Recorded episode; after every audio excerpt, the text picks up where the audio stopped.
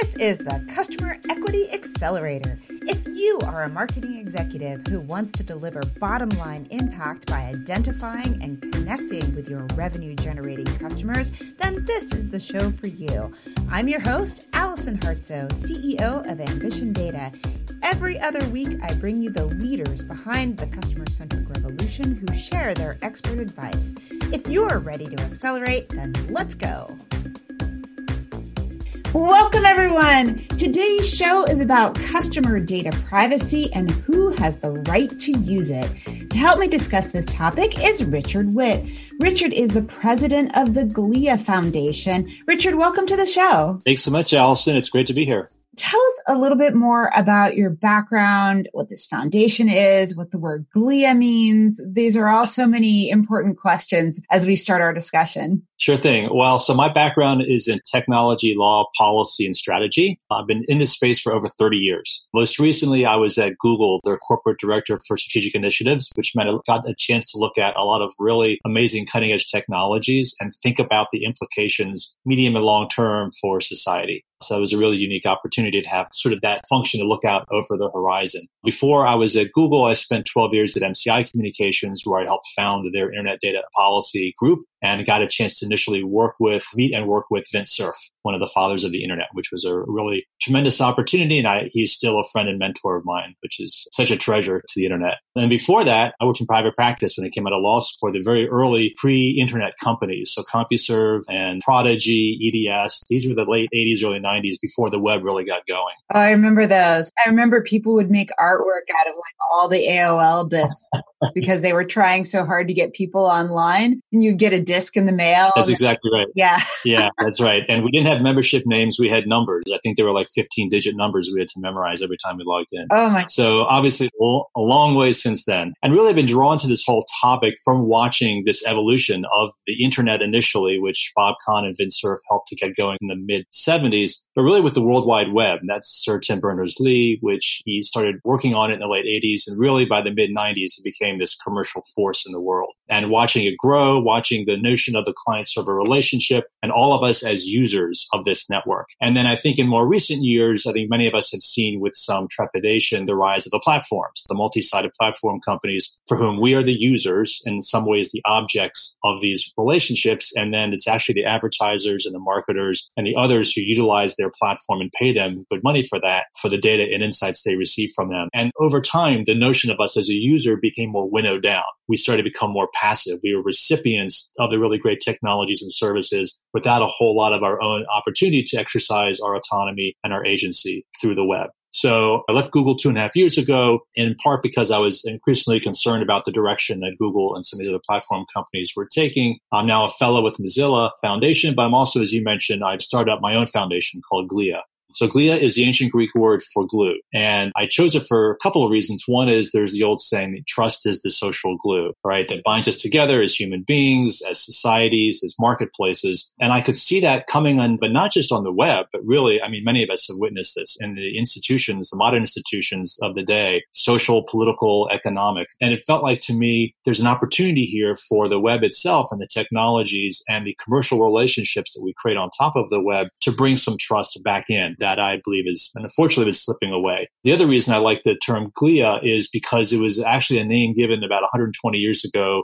to certain cells in the human brain. We're all familiar with the neurons, right? We're all very proud of having these really lightning fast neurons that make us think fast and do amazing work. But there's these things called the glial cells, which in the late 19th century, when they first recognized them in the brain, because they act on chemicals and not on electrical impulses, they looked inert. And so they couldn't figure out what they did. So they came up with the term, okay, they must glue the neurons together. That's their primary function. Let's call them the glial cells. Well, that was more or less the status quo for about 100 years. And then just recently, really in the, in the 21st century, neuroscience has uncovered an amazing number of things that glial cells do in terms of promoting, enhancing, protecting, repairing all the neural structures. So in some ways, they are in fact sort of a life support system for the brain. And so I like this idea of building an ecosystem that could be maybe somewhat analogous of a digital life support system for those of us in society who I think all could use more support, right? Protection, promotion, enhancement of ourselves and our digital selves on the web. So that was sort of another connotation I like in choosing the word glia.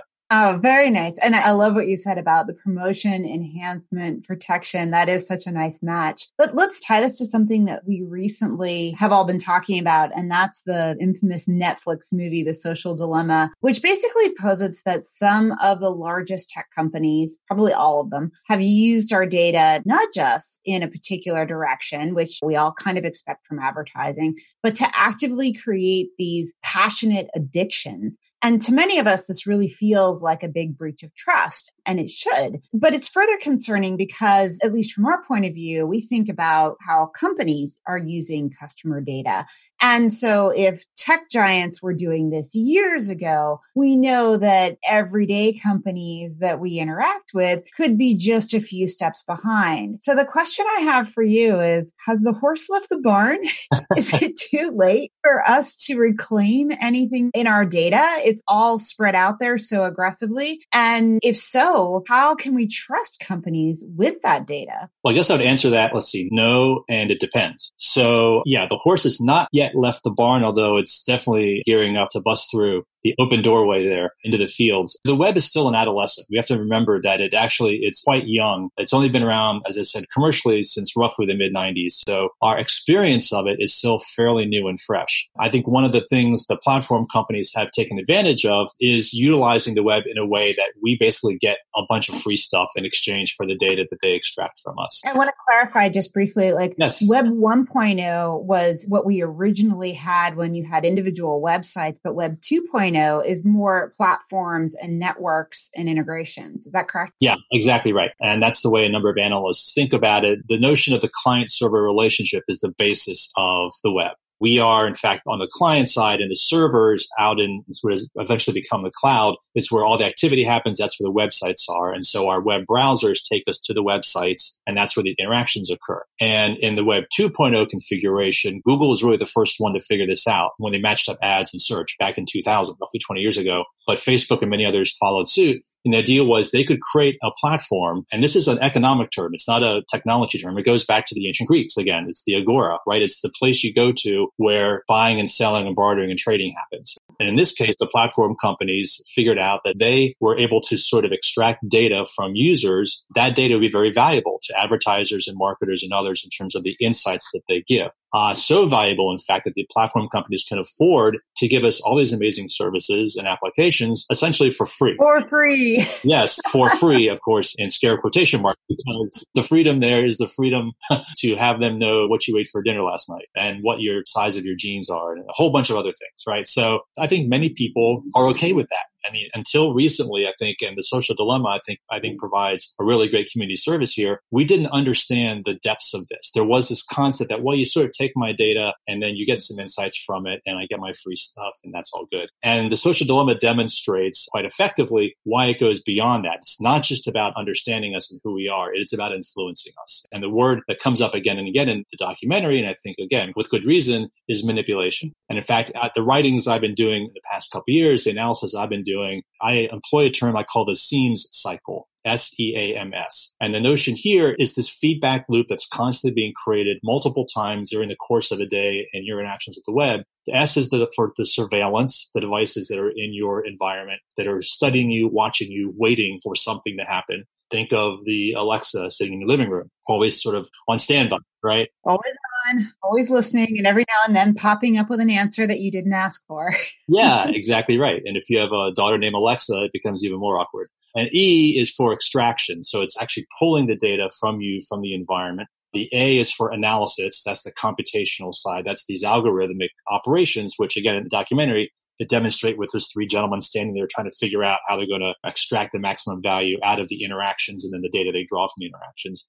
And then the M of the SEAM cycle is manipulation. So when I originally came up with that two years ago, I thought manipulation sounds like quite a strong term. Some people might push back on it, but I'm now seeing it everywhere. And Shoshana Zuboff, who wrote Surveillance Capitalism, again, did a masterful job of demonstrating the depths to which it's not just taking our data and selling us things we might want. It's trying to sell us things that they're not sure we want or they want to influence or manipulate us into wanting. Mm-hmm. And that selling is not just about goods and services. It can be about viewpoints politically. It can be about your vote. It can be a whole number of things, and that these interactions, in some ways, are trying to define you. And so that I think is the real concern. It's through all this experimentation, they've found how to really effectively influence people about much more than goods and services. That's where all of us kind of said, Oh my gosh.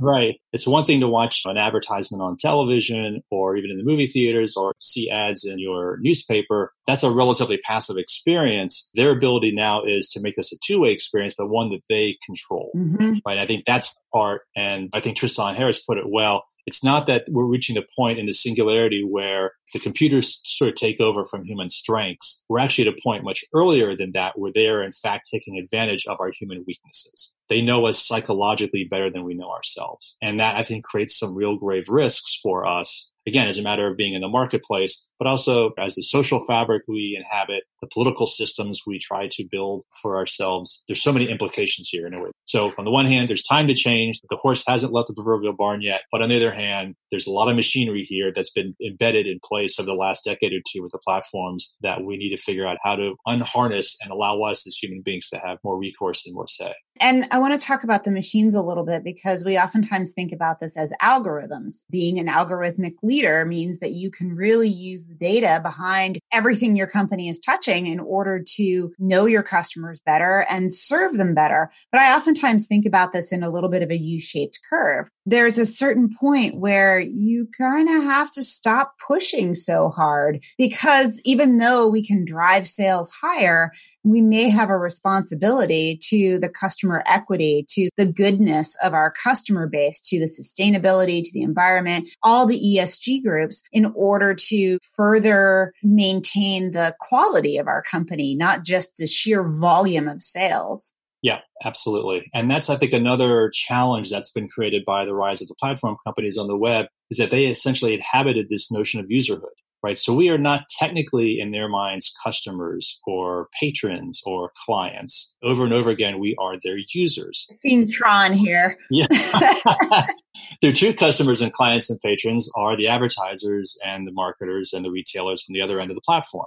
And so because we always were users under the web, we just maintain that status now on the platforms. And so they don't really view us as being part of what I would consider a healthy give and take commercial transaction interaction relationship right? They see us as a resource to be mined. Again, one of the things I think we need to try to come to grips with is that the web has really taken a turn. It's, it's this ultimate incredible market based system. It's leaving behind all the indicia that makes for a healthy marketplace, which is willing buyers, willing sellers, a meeting of minds, and treating us, again, not as users, but as you're saying, as customers in a true commercial relationship, you don't push the boundaries, right? Right. Because you want to maintain that long term relationship. It's sustainable. It benefits both sides. When you're a user, that pushing the boundaries that you mentioned, the U curve, that's probably way far on one side or the other. It's not in a place where in most normal commercial transactions, somebody trying to sell me something otherwise would sort of back away from because it feels like you're going past a certain point. Right.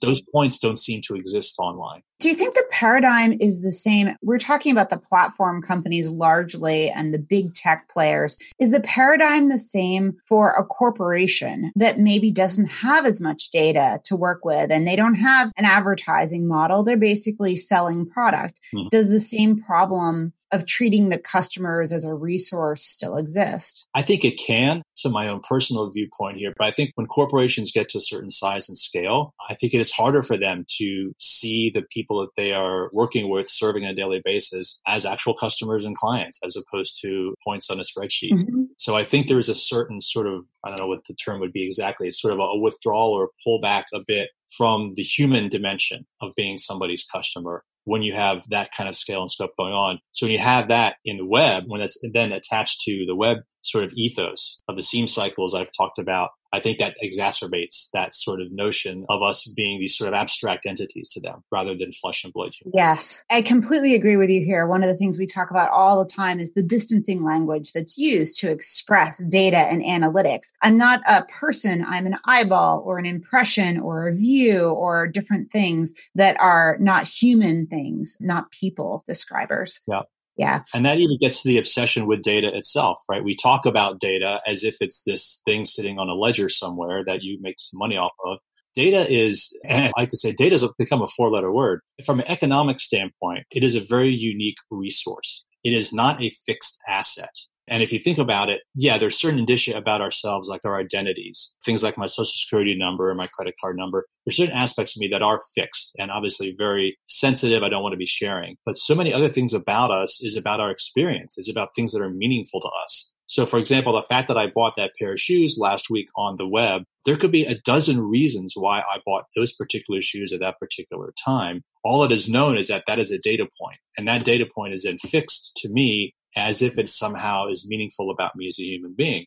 And it may be, but it also may not be. So I prefer to think about data as much more about a flow of experience and meaning. The term I use is, is a life stream, a digital life stream. I think tries to get us away from this idea of this sort of fixed thing, this asset, this resource that key, again, to be extracted from the environment. And if you talk to economists, they will say, putting aside for a moment that, that notion, sort of the flow of data, data is a combination of a couple of unique elements. One, it's non-fungible which means essentially it's unique. There's no data point that's exactly the same as another data point because the context around it is always different. And that context often gets lost in the data stream when companies are trying to take a look at us. Second, it's what they call a partially excludable which means you can, using technologies and other things, prevent people or limit people from getting access to it. So it's not completely out in the world. It's something you have some control over in terms of controlling the access to it. And the third, and I think by far the most important thing, is it's what they call non-rivalrous. A non-rivalrous good, which means that many people can benefit from it multiple times over. So you can share your data with 20 different places, let's say people, individuals, companies, governments, they can all make uses of it, which actually enhances the value. And in some ways, there's a multiplier effect. The more data you share with more people, the more value that's generated, again, mutually, not just for you, but for all the people you share it with. And when you look at a platform company or other large retailers or others online, they have a very narrow conception of you. This is what they want to know from you, as much to know so that they can take that away and then try to sell you something. But if you could tap into that non-rivalrous nature of the data of you as an individual or as a member of society, as a family member, a friend, part of a larger group, all those aspects of that data share with multiple parties, you get more value from it, as do they. So society benefits from having data be this non-rivalrous thing. And the irony, again, to me is the more data protection laws you put in place, the more privacy legislation you pass, the more safeguards you ensure that people are fully protected in terms of their data leakage. That's good from a certain perspective, but socially, it's actually not so great because that value of that data could be immense for all kinds of reasons, both economic and non-economic. And I love that concept because it goes so closely to the tribes concept and companies acting more as a magnet for different tribes of people. And when you have non-rivalrous data, you're then able to see which tribes am I attracting? Who is really in my customer base and where can I find them? They're not just a name, address, and phone number or a DMA. They are the life stream of activities. And maybe at a certain point, they're mine and they are appropriate for me. And then at another point, maybe they're not. Yeah. And if I'm the person who paid Google to put that ad for those shoes online and I bought those shoes, they're happy but that was sort of a one-off. Mm-hmm. What do they do next? Well, typically what I see, I think made this experience, I see those same shoes follow me around the web for weeks and weeks afterwards. And it's like, okay, that's no good for me. It's wasting my time. It's wasting your money. Wouldn't it be better if you knew that I was very happy with the shoes? And in fact, I would love to find some matching jeans. Yeah. How do we create that connection? Right now, you can't really do that online because the platform sits in the middle and essentially is sifting all these insights for their benefit. The retailers get some of it, but they don't get the full value and nor do I as the user slash customer or client. So this notion of the non-rivalryness is also if I can if I can lower my barriers, if I feel comfortable, if I trust you in a relationship. So it comes back again to this idea of trust. Then I'm willing to share more data. That data becomes more valuable to both of us, and then we're off to the races. And, and you can create a much better commercial set of interactions and even true relationship, not just sort of these one-offs we see online. Does your customer data feel like a black hole with meaningful insights trapped inside, struggling to escape? Visit ambitiondata.com slash solutions to learn how our new customer prediction engine digs deep into the depths of your data. You'll save wasted marketing spend and feel relieved when you unlock cost-effective growth. And now back to the show.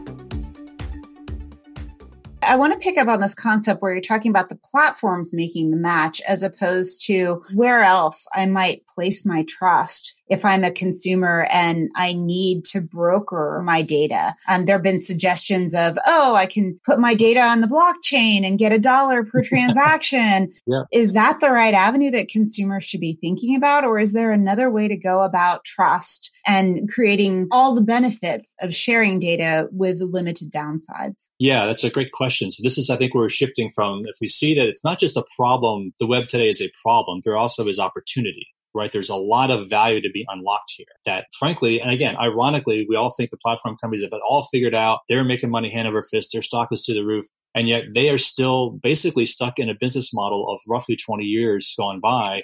True. And we're all seeing the weaknesses in it. We're all seeing that they're not making the true human connections that could, in fact, unlock more value for everybody. So my conception of this is we're now in the 21st century and we need help. So back to the Gleal concept, we need someone we can trust and we need that kind of support level. And what I found compelling in my research that I've been now doing some writing and talking about is that going back to the common law fiduciaries. So fiduciaries are the original, this goes back to sort of the Middle Ages roughly of England, but also Europe. But the concept behind fiduciary is very interesting. It's about uneven commercial relationships where one entity has power over somebody else. And that power can come from a certain expertise, can come from certain confidences that are shared, could come from a certain socioeconomic status. There are a variety of ways that that power can be exhibited. But the bottom line is when you have power over somebody else and there's an attempt to create a commercial relationship, the one with power has certain duties to me. And the two hmm. commonly cited duties in fiduciary law are the duty of care and the duty of loyalty. And the examples of fiduciaries are actually all around us in the analog real world. Oh, yeah. So we have doctors, we have lawyers, right? We have certain financial advisors. Not all of them. some of them try to escape it, but there are certain ones, in fact, they advertise openly that we are a fiduciary. We have a higher standard, right? Librarians, interestingly, they treat us as patrons they zealously guard our library records. You may remember after 9 11, there was an attempt to get access to certain library records of these librarians, and they were like, no way, we have a fiduciary duty of loyalty wow. to our patrons. When they check out a book, we are not going to tell the US government what that book is. So that's a similar kind of example there. So the point is we have these entities today in our real world lives and even go stretching onto things like dry cleaners, right? They have a certain bailment obligation to us, duty of care towards our, our garments, things like that. When you hand a car to the guy to park your car at the restaurant, make sure he's not going to drive away with it because there's a certain notion that he has a bailment, as they call it, another common law duty. But the point is we have all these duties in the real world there's none of these duties in the digital world. We have nobody who is acting, as I would put it, as our digital agent online to go back to, as you said, protect, enhance, promote the very concepts of having a sort of a support system for us we have none of that. We are completely on our own. And so I believe we should be taking some of these lessons from fiduciary laws and a common law and importing that into the digital space and in fact creating a whole new breed of professionals, of digital agents, giving us a duty of care, which means don't harm me, and a duty of loyalty, which means promote my best interests without having any conflicts of interest. These are high duties, right? But this is the same kind of thing. If you're going to a doctor because something hurts, you're going to your lawyer because you're being sued. You're going to your certain financial advisor because you've got some convoluted arrangement you want to make to sell something. These are all important, sensitive relationships where you're relying on their expertise and giving them confidences. We're doing the same thing online. We just don't call it that. Mm-hmm. When we're sharing our data, whether it's deliberately or surreptitiously being taken from us, that is sensitive information that's flowing to these entities. And so I feel like there should be an opt in situation where we have companies and others who want to work with us as fiduciaries, where we now get that full benefit of being a customer or a client to them, no longer just a user. Are you saying that the company can take on the mantle of that duty of care? Or that a third party should take on that duty of care, like maybe a 21st century FICO? Yeah, so it could go either way. So you could have an entity decide that it wants to step up to be a fiduciary. So have that direct relationship with its customer as a fiduciary, some sort of a duty you know, that's agreed to with them contractually, or maybe they're part of a professional association. Like a doctor with a hospital. Exactly. Yeah. Or you could have a third party arrangement. So the company maybe still treats you normally as it would today as a customer, but maybe there's some other entity, some other fiduciaries, some called a data trust is one example people point to which is similar idea, which is collectivizing my data, pooling it, and then having third parties get access to it. There's a variety of arrangements, which is, I think is also really exciting is that as many different ways you can imagine having these online connections and interactions you want to turn into relationships. There are different examples from the common law, fiduciary law, bailment law, trust law, etc., that all could fit in and actually fit in quite nicely because these are developed over hundreds of years in all kinds of human situations. And the notion that the online world is that much different, it really isn't true, right? It's the same power dynamics and control and access dynamics that we have online as we do offline. And so no surprise, I think these common law aspects, these principles work quite well when you put them in the online setting. So I want to take one issue up about, we talk about the power of the fiduciary having a duty for care and loyalty. Hmm. But what I didn't hear there is transparency is there also a requirement to be transparent about what data is known yeah. about a particular person? And this particularly from a company lens, I think companies are oftentimes wondering, should I tell people what I know about them or am I opening up a mess? Yeah. So the short answer is yes. There's a duty of transparency. There's a duty of good faith. There's a duty of confidentiality. These are what they call the so-called secondary duties because some scholars have suggested that between care and loyalty, you sort of cover the whole waterfront. There's not much left between those two. But others have said, no, no, you should have a separate, you know, clearly enunciated set of duties around these other aspects to be confidential, to be transparent, have good faith. I think there's a few others. So, but yeah, depending either way as you look at it, those are clearly understood as becoming, they would be part of that kind of relationship. Mm-hmm. And so, what is your personal opinion if I were running a company today and I said, okay, we are going to really make a play for good customer relations? And to that effect, when you log into your account, we're going to show you everything we know about you, kind of like Facebook did after Cambridge Analytica this a way that companies should be trending with or without third party in place? Yeah, so I think that certainly would be a step forward. Again, it comes down to what the customer or consumer or client wants. Some may not have any interest in that, right? So you don't just say, oh, here's something we got about you. But for those who have an interest, I think being fully transparent about the data that's collected can be a very useful tool and also a way to start building further trust because it all comes back to where this trust is this sort of endless cycle and you don't just start with it you have to sort of build it over time and so i think opening yourself up in that way to be transparent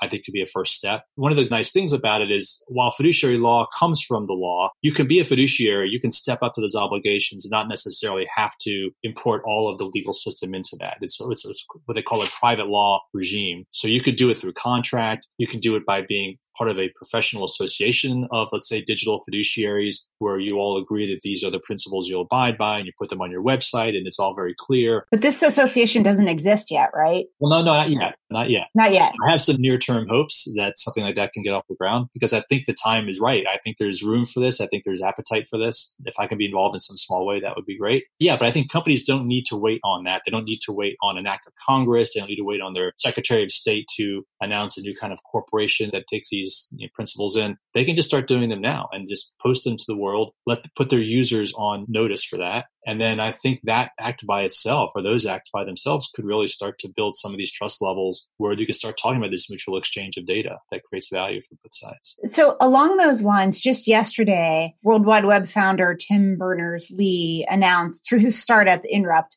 that an enterprise version of the solid privacy platform is now available and it's supposed to allow large organizations and government to build applications that put their users in control of the data.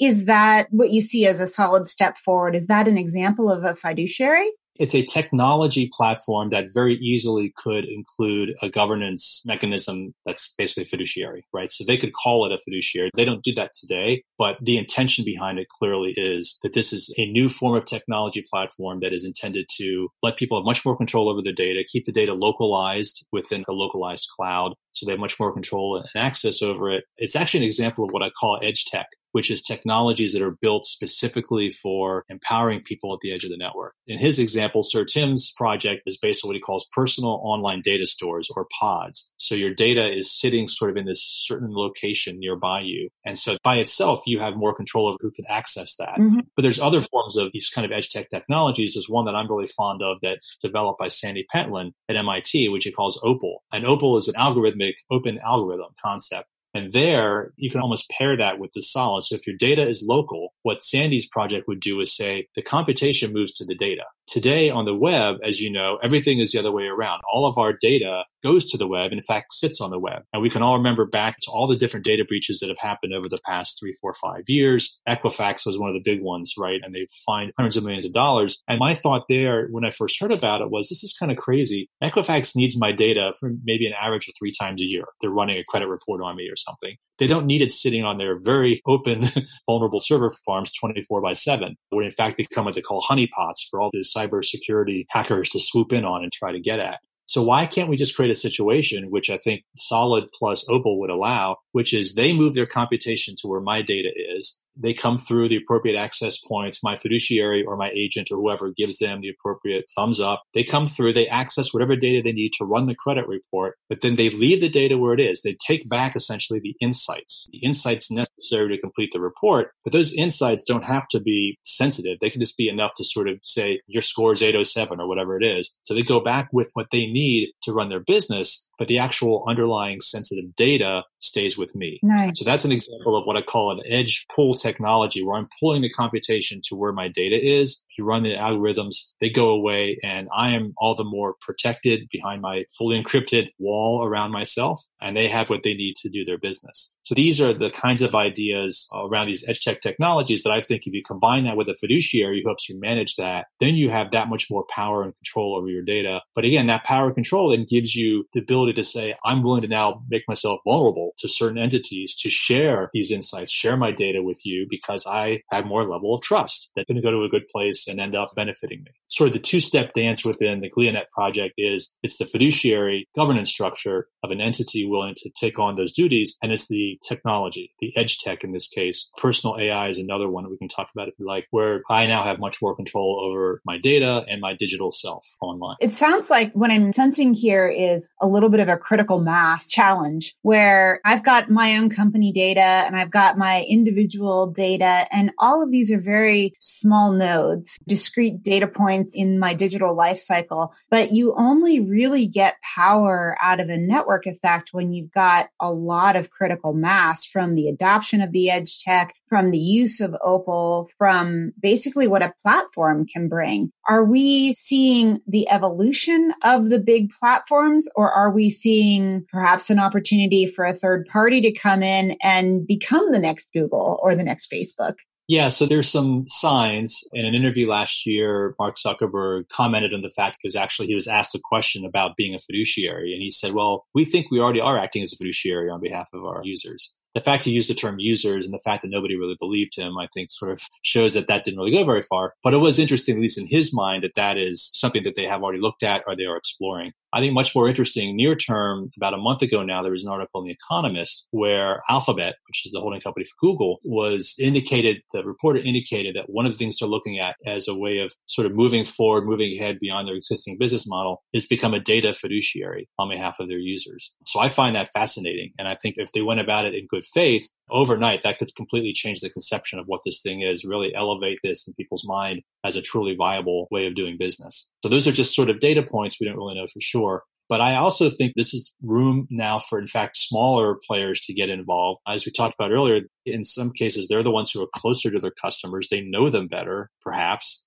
They're not at the same sort of distancing and remove that some of the larger corporations might be. So they might be the ones who are primed to actually take advantage of being of this new approach where again, they could get access to data that the larger platform companies may not be able to and particularly with data protection laws, got GDPR in Europe, we've got CCPA, now CPRA in California. The notion of owning and controlling access to someone else's data is becoming expensive. It's becoming compliance risk. And so if you can do a business where in fact you don't need to touch the data, you're just getting the insights you need to in fact then turn around and do some good things on behalf of that customer, that's a way that right now the platforms are not equipped to go to. So I think they can certainly try to take it on, but I really think it's much more intriguing to think about various ways that existing retailers, online and offline, for example, financial institutions, ISPs could step into this, basically this breach, this opportunity and say, we're going to take this on and become your digital fiduciary and also give you this really cool technology at the same time. So let's say they did that. And I understand the transactional relationship that might exist between the fiduciary and the company who's trying to do more with the data,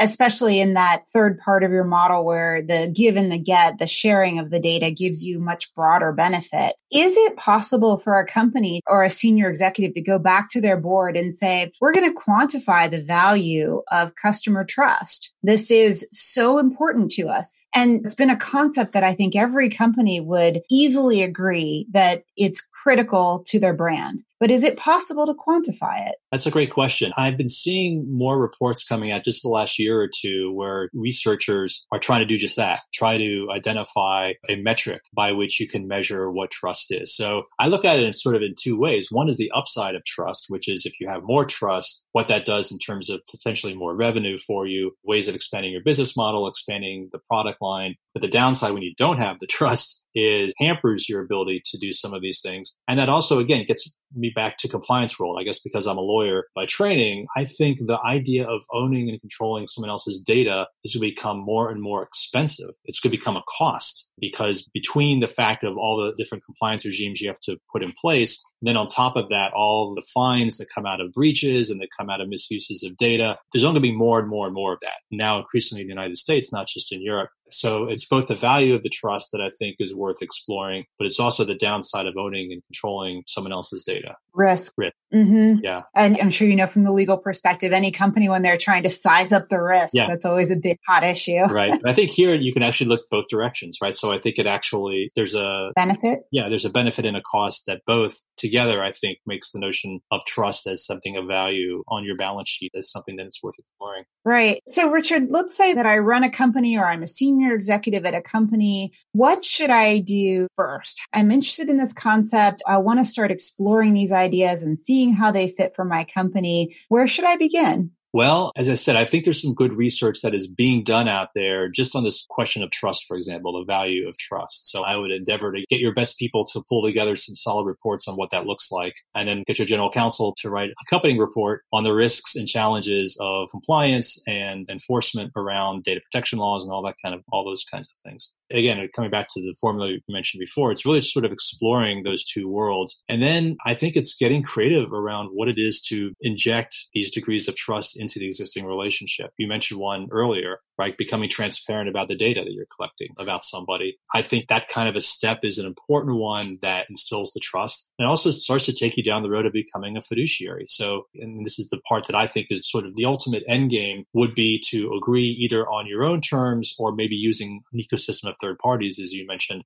that somehow you get these fiduciary duties of care and loyalty injected into these interactions. Because I think that's the way to raise the trust. It's also the way that these duties, as they play out over time, opens up access to the data, opens up access to these insights, right? Mhm. As you're saying, it's not about the data, it's ultimately the insights, it's the information, the knowledge you gather from the data. So the further you can go down the road of assembling those data, the data into meaningful terms, the better for you. And I think really the notion of if you walk down the street and there's one doctor who is licensed as a physician under the appropriate professional code, the doctor right next door has nothing like that on the door. I know which one you're probably more inclined to walk into. And so similarly, I think over time it becomes known that these fiduciary duties and obligations and the relationships create these zones of trust that people are more attracted to, right? That there's evidence that people will go there and use their services. Then that's, then that I think also by also is another sort of set of data points around the value of it. I think there's also something hidden in your last comment, which has to do with what we didn't talk much about, which was about the algorithms. And when you talk about insights and the fiduciary duties of care and loyalty, transparency, and other things like that, Mhm. it seems to me that you're then putting an ethical lens on top of the outputs of the algorithm. So a lot of times an algorithm will come up with interesting things, but people don't always think about should we? Right. it's can we how do we and then what are the ethical pieces like oh over there in the corner there's bob saying something that we should probably but let's go right. Dusting off his Aristotle's ethics book and say, well, we should think about this maybe. yeah, ethics is baked in from the outset. And yeah, that is another issue with the web. If the technology can do it, somebody's going to find a way to do it. And the ethical side of it sort of goes off to the wayside. One other thing I'll mention real fast, you talked about algorithms. I'm a fan of the idea of a personal AI. So this is an AI AI that resides on my device that in fact interacts with other AI. So in addition to having an entity of human beings, a fiduciary of some sort, and maybe other kinds of technologies like data pods and identity layers and stuff, you can have an actual algorithmic system and machine learning based system trained on you that interacts with all of that stuff for you. And because it's being programmed and managed for you by your fiduciary, you can trust it, right? Because it's going to do things that benefit you. It's not going to be Alexa sitting in your living room waiting to listen for something so they can try to sell you what they want. It's walking into your living room and this AI tells Alexa, shut up for the next four hours. It's family time, right? So it gives you more control over your digital environment. So I'm excited about the prospects there. And there are things happening at universities and startups where I think the next three to five years, we're going to see a rise of these kind of digital agents, which accompanied by these governance structures and new ways of thinking about data I think there really is a potential whole new evolution of the web, maybe a web 3.0 that's staring us in the face. Oh, that's perfect. I love that note, Richard. That'll be our ending note. Okay. Thank you so much for joining us today and bringing these concepts of the fiduciary and the way that we should be thinking about customer data and sharing and trust and just all these great elements together. I personally can't wait to have my own personal AI to manage all these other pieces around me. Just a side note, I'm married to a person who's very technical. And every time I have to out architect the network in order to just turn the TV on, I would love to have an AI that did all that for me. That'd be great. Well, the line forms behind me. but as long as you get one before your husband does, then you're in good hands. As always, links to everything we discuss will be at ambitiondata.com slash podcast. Richard, can I put a link over to GliaNet and any other specific papers you want me to include? Yeah, please. www.glia.net. Uh, that's G-L-I-A. And then the Twitter handle is Richard S as in Sam Whitt, all one word. And uh, thank you again, Allison. This was great fun. Thank you, Richard. Remember, everyone, when you use your data effectively, you can build customer equity. It is not magic, it's just a very specific journey that you can follow to get results. See you next time on the Customer Equity Accelerator.